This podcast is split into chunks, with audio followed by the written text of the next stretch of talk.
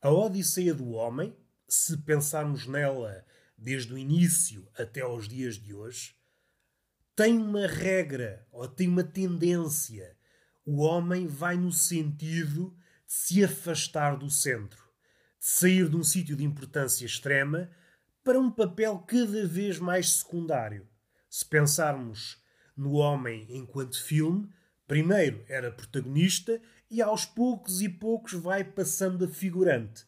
E assim sucessivamente, se houvesse um papel mais secundário ainda que um figurante. Ao longo do tempo sofreu três, quatro grandes golpes. O quarto golpe é aquele que está a ser efetuado neste século, que ainda não tem nome. Mas se recuarmos, se recuarmos um pouco, temos três grandes nomes que deram com a chibata na postura do homem. O homem que era vertical, de nariz empinado, a achar que era o ser perfeito, e eis que chegaram três homens. O primeiro foi Copérnico, tirou o homem do centro do universo, fazendo com que o homem se tornasse uma peça mais secundária. Antes tudo girava à volta do homem, houve uma afinação. O homem passou para a segunda fila no que toca à importância. De seguida surgiu Darwin. Darwin tirou o homem do topo da criação, fazendo com que o homem fosse mais ou menos irmão de todas as espécies. Tirou-nos a altura, mais um rude golpe no homem. E o terceiro foi Freud. O golpe de Freud foi mais subtil, foi um golpe no eu.